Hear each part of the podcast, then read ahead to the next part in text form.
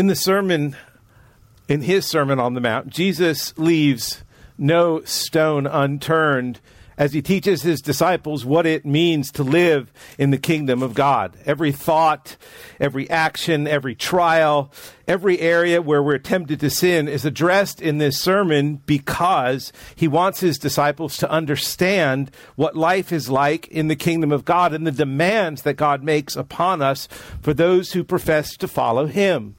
And so he goes through all of these wonderful teachings on our behalf. In 1968, and if you're old enough to, to hang with me, the Olympic Games took place that summer in Mexico City.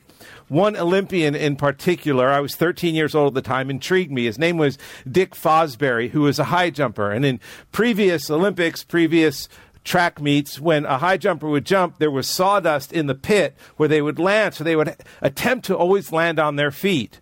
But in 1968, they came in with a, a landing pad, as you see today. And so Dick Fosbury came up with a unique way of high jumping, and he would do it backwards. So he would run and then he'd turn backwards, and it was known as the, the Fosbury flop what was amazing to me was that each time he attempted a jump, he kept raising the bar higher until finally, at seven feet four and one half inches, he won the gold medal, jumping backwards that, that bar just kept getting higher. Well, Jesus' sermon, in the Sermon on the Mount in particular, raises the bar for us, much higher than the scribes and the Pharisees. For his disciples, he raises the bar, beginning with the Beatitudes, and then he wa- works into their, their private thoughts, their private lives, and then their public life, how they, how they pray, how they fast, and then their, and then their, their daily life. And that is what we're looking at today in this passage passage in Matthew 6,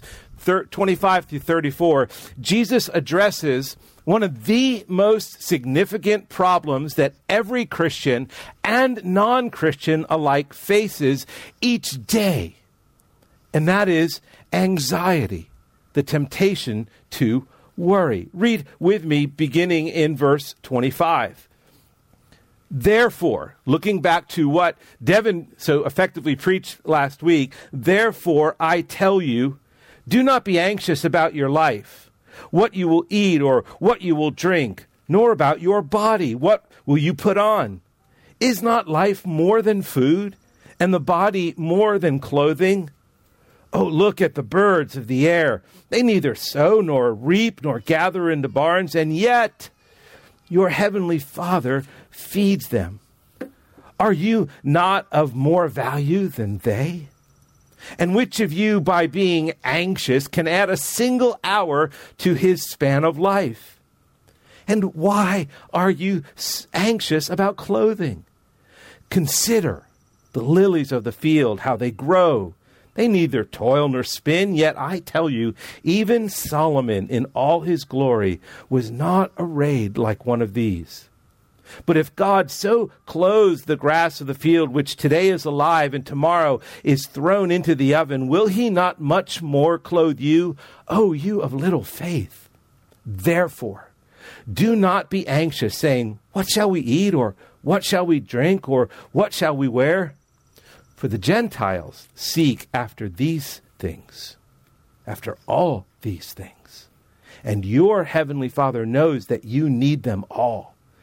But seek first the kingdom of God and his righteousness, and all these things will be added to you. Therefore, do not be anxious about tomorrow, for tomorrow will be anxious for itself. Sufficient for the day is its own trouble. Father, thank you for your word. Thank you for the life giving word of God. We believe in the Holy Spirit, the giver of life, who will give life to these words today. And Lord, we ask, we ask that you would meet each one of us individually and you would meet us corporately, that we might be transformed into the image of your Son for your glory as we sit under the authority of your word. And we ask this in Christ's name. Amen. So Jesus begins by looking back to what Devin did preach last week. He says, therefore, therefore, in light of not having a treasure on earth, but having a treasure in heaven, not looking to worldly possessions as a way to, to make your life better, he says, therefore, I tell you, I tell you, do not be anxious. Just as earthly possessions can become an idol, so also earthly needs can become a source of anxiety that, that questions God's care for us and challenges his sovereignty over our lives. The basic needs of our lives are certainly important, and Jesus is not denying that food and drink and clothing are necessary. If you remember his temptation in the desert, he was in need of food and he was in need of drink. He even taught us to pray, give us this day our, our daily bread. So, so what is he saying here when he says, do not be anxious about your life, about what you'll eat or, or what you will wear or what you will drink? Well, he's really simply saying, do not let anxiety rule your life. Do not let the needs of your life become a source of idolatry where you are so anxious that all you see and all you are concerned about is what you want or need.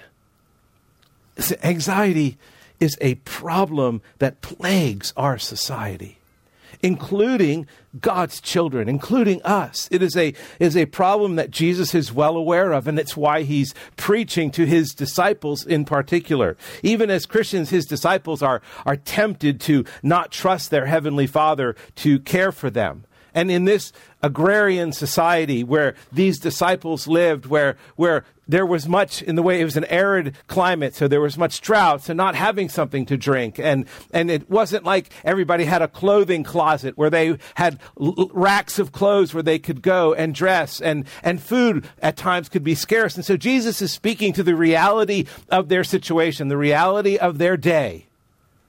And yet he is telling them, do not be anxious.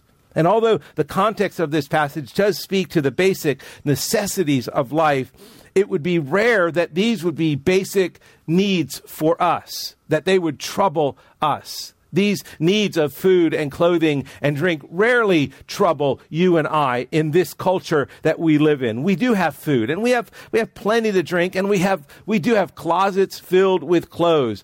But if we expand Jesus' concern, we need to consider what tempts us in our world to be anxious. It might be our children's safety. It might be our children's future. It might be our health. It might be the things that cause suffering. It might be aging. It might be the pressures of the culture. What clothes I do wear, or what car I do drive, or what size house I live in, or what restaurants I eat at. These, these things create an anxiety in us, in our world, and we are not exempt from that. We are not immune to that.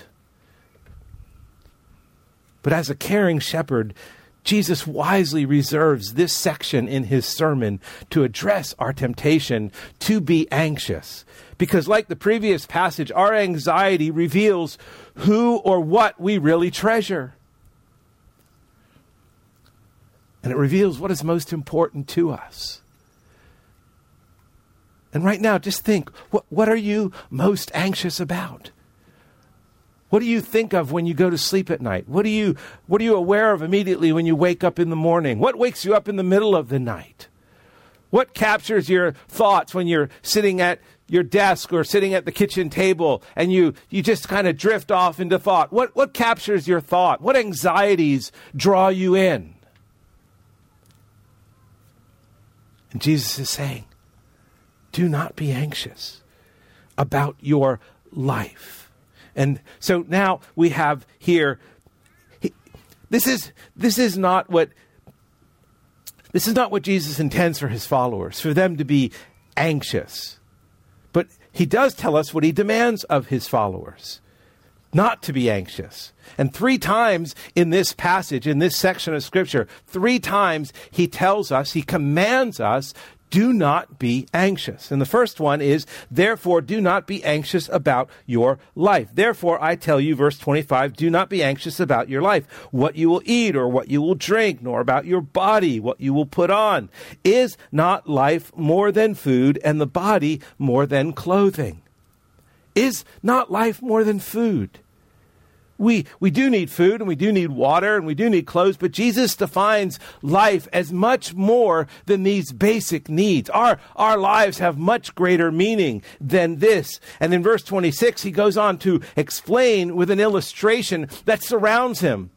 The birds of the air, the flowers of the field, the grass that you're sitting on. He uses this illustration as he's sitting on a mountainside and he's telling his disciples, Look, look around you, see the birds of the air. Look at the birds of the air. They neither sow nor reap nor gather into barns, and yet your heavenly Father feeds them. He, he explains, Look, they, they're not sowing or reaping. They don't worry because God provides food for them. And they don't know that God provides food for them. They just know food is there for them. That worm in the ground is there by God's divine providence. Your heavenly Father feeds them. They simply need to swoop down and eat that worm. Now, imagine two birds sitting on a tree branch. One bird asks the other bird, So, so what are you doing? Oh, just waiting for God to tell that worm to crawl up into the tree so I can eat it. No, that bird has to gather, that bird has to, to swoop down, but God provides what he needs. And like the birds, we have a responsibility to work and to earn, but far more important to our life than food and clothing. Our life is about knowing Christ. Our life is about drawing near. Our life is what, is what Jesus speaks of in verse 33, which we'll get to in a few minutes. Seek first the kingdom of God and his righteousness, and all these things will be added unto you. Our, our lives as Christians, brothers and sisters, it has meaning that is so much greater than waking up, getting dressed, eating, working, going back to sleep, and doing it all over again. It consists of so much more than food and clothing. We are the crown of God's creation. We are created in His image for His purpose, and our lives have so much more meaning than a bird sitting in a tree. Is life not more than food and the body more than clothing? Yes, it is. Take, take this life of yours, Jesus says, about which you can be so anxious. How did you get this life? How do you get this life? He asked. Where did it come from? It came from God as a gift. We did not create ourselves. We did not breathe life into ourselves. The very fact that you are alive is entirely because God willed it. If God has given us this life, do you think He's going to deny us what we need to live? Do you think He is not going to care for us? Oh no. Are you not of more value than the birds of the air? Oh, yes, you are. Do we, do we need to be anxious about what is happening? Or oftentimes we're anxious mostly about what might happen. So, to ensure his disciples understand, Jesus uses repetition to, to make his point who is God and, and who is not. And he's telling his, his readers, he's telling his listeners, he's telling us, listen, you are not God. You do not control your life. And when you do try to control your life, that's when you become anxious because you really don't have control of your life. He goes on in verse 27 and which of you, by being anxious, can add a single hour to his span of life?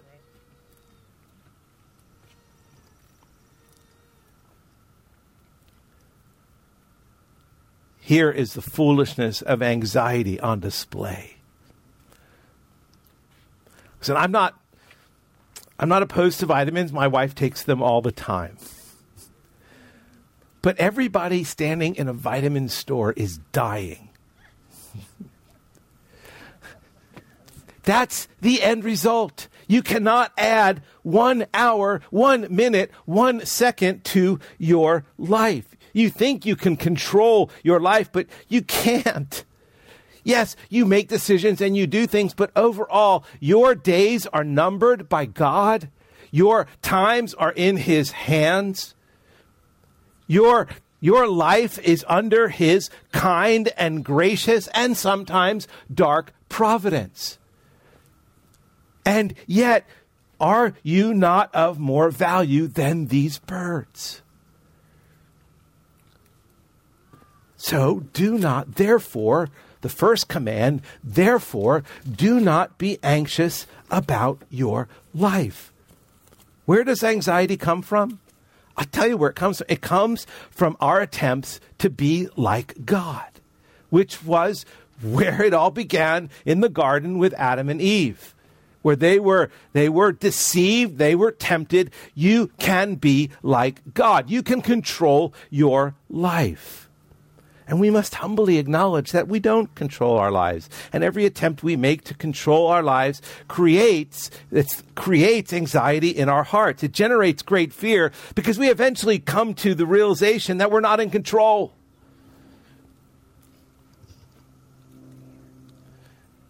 If you are anxious, if you're anxious today, I contend, I can confidently say, you are contending with God as who is going to be sovereign in your life. You, you can't capture every moment and protect your life. You can't capture every moment and determine this is the outcome of every moment. This was a challenge Marilyn and I had. My kids wanted to go rock climbing in this indoor rock climbing place. My son was 19, Jenny was 16, Carrie was 13 at the time, and, and he was going to drive them to the rock climbing place with a bunch of kids in the church on a Sunday after church. And so they came to me and I said, sure. And then about 15 minutes later, they came to me and said, Mom said, we can't go. And I, I said, and so I, I talked to Marilyn. She said, because they can fall. And I, I told the kids, no problem, go ahead. And I just told Meryl, I said, honey, if they fall and if they break their arm, we'll take them to the doctor. And they'll be better. It will be fine. It was it was a desire to try and control. They're they're not going to get hurt. They today they call them helicopter parents.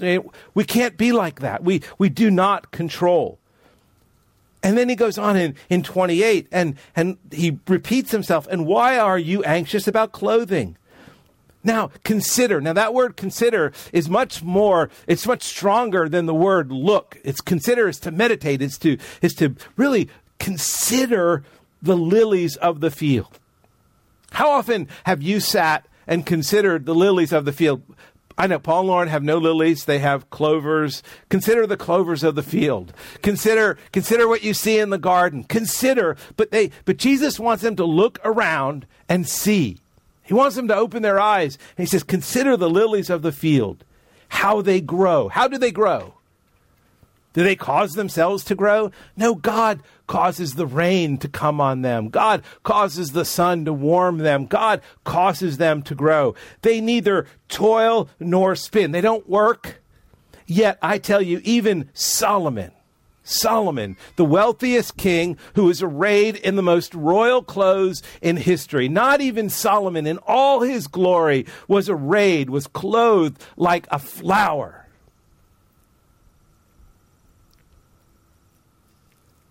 What an incredible comparison. That God tells us don't be anxious about what you will be clothed with. Don't be anxious how you'll be cared for. Because if I if I can clothe the lilies of the field like this, will I not care for you? Will I not clothe you?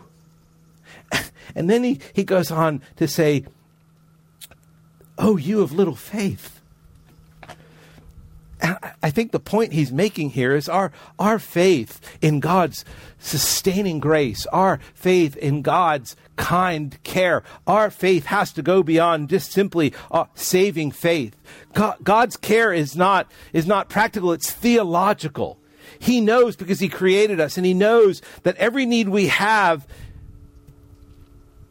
is before him because he's omniscient. He's all knowing and he knows what needs you have even before you ask. This is gospel truth and it applies to the whole of our lives. Here is what your life is to be about in God's kingdom, Paul writes. Having the eyes of your hearts enlightened that you may know what is the hope to which he has called you, what are the riches of his glorious inheritance in the saints, and what is the immeasurable greatness of his power towards us who believe.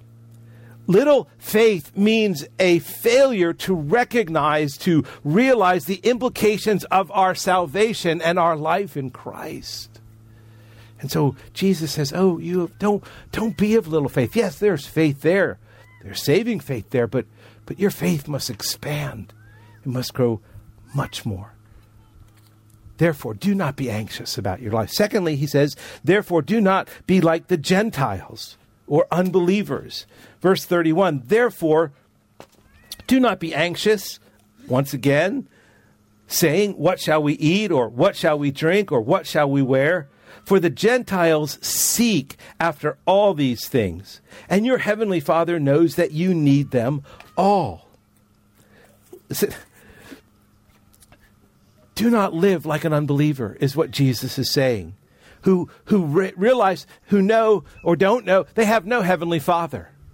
You have a heavenly father. It's very understandable why a non-Christian suffers from anxiety. I, I get it. They have no heavenly father. They, they experience common grace through rain and sun, as we read it in, in Matthew 5:45, but they do not experience the intimate and providential care as a child of God. Instead, they seek or they run after all these food and drink. The non-believing world lives by experience, by what they have.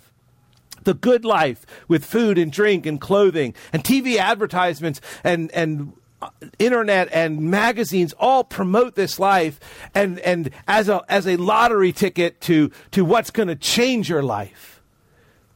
You can have it all except you don't.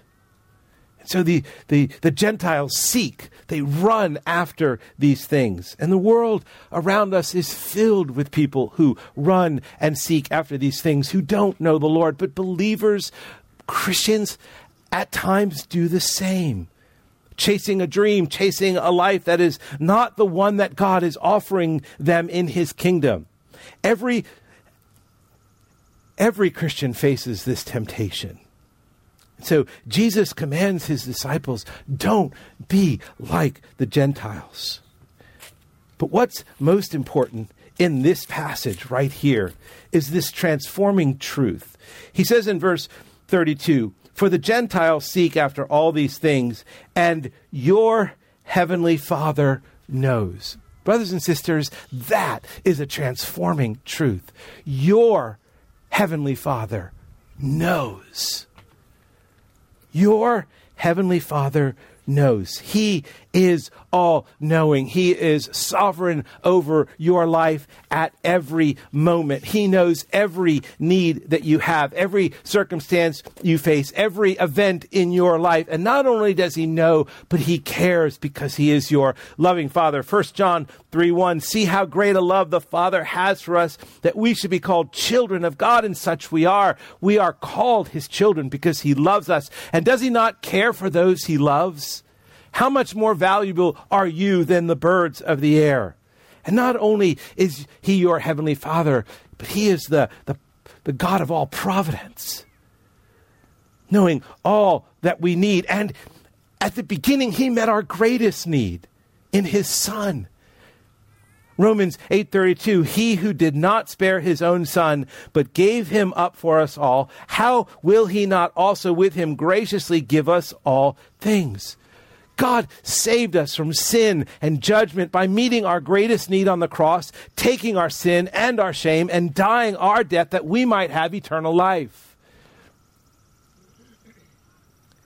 Even before we knew we had a need, He came to give His life as a ransom for many, for you.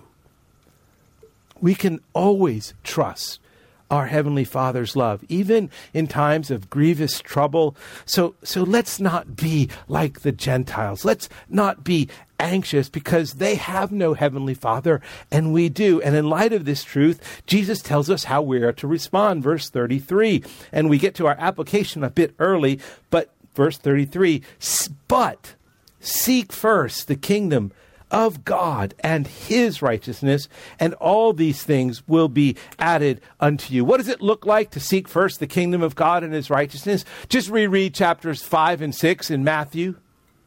The Beatitudes, what, what goes on inside our hearts, how we're to live a public life and a private life.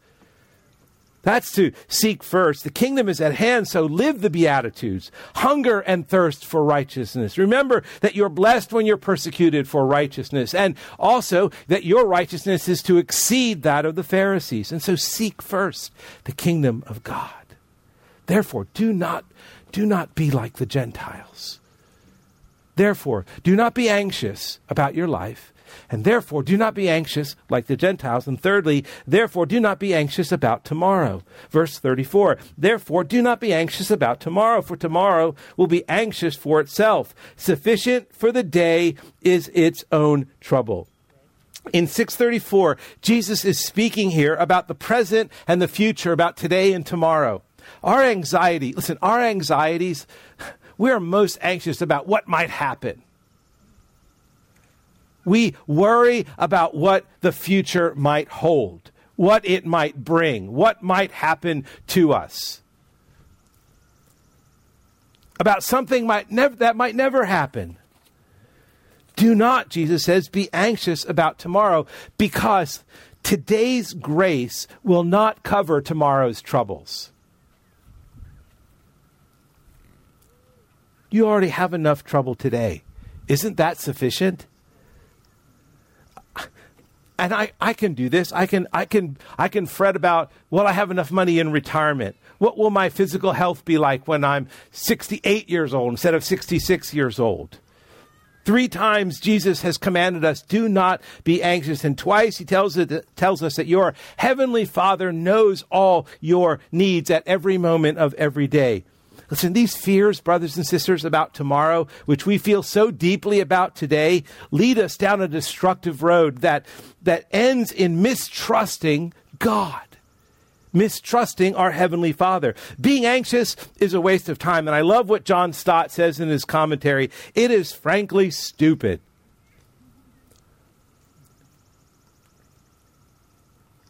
He's wanting to get the reader's attention being anxious takes a terrible toll on us, both spiritually and personally, physically. And Jesus, in the parable of the sower, gives us into, insight into what anxiety will do to us if we live in that world. Matthew 13, as for what was sown among the thorns, this is the one who hears the word, but the cares of the world and the deceitfulness of riches choke the word, and it proves unfruitful. That's what anxiety will do for you.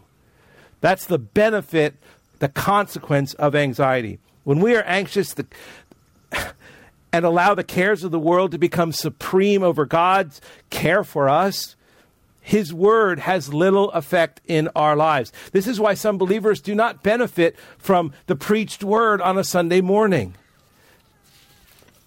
They listen to the word, but they do not hear the word. They do not receive the word, leaving each week with their eyes not on the Lord, but on anxious worries, their eyes on what's going on around them. Their sinful anxiety chokes out the word in their hearts and minds, and the cares of the world become the God that rules their thoughts and emotions and decisions.